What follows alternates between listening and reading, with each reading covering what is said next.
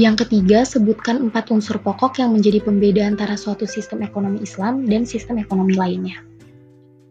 Empat nilai utama yang bisa ditarik dari ekonomi Islam adalah sebagai berikut. Yang pertama, peranan positif dari negara. Sebagai regulator yang mampu memastikan kegiatan ekonomi berjalan dengan baik sehingga tidak ada pihak yang merasa dirugikan oleh orang lain. Dalam ekonomi Islam, negara memiliki peran yang kecil namun sangat penting dalam menjamin stabilitas perekonomian umat. Yang kedua, batasan moral atas kebebasan yang dimiliki, sehingga setiap individu dalam setiap melakukan aktivitasnya akan mampu pula memikirkan dampaknya bagi orang lain. Yang ketiga, kesetaraan kewajiban dan hak. Hal ini mampu menyeimbangkan menyeimbangkan antara hak yang diterima dan kewajiban yang harus dilaksanakan. Dan yang terakhir, usaha untuk selalu bermusyawarah dan bekerja sama, sebab hal ini menjadi salah satu fokus utama dalam ekonomi Islam.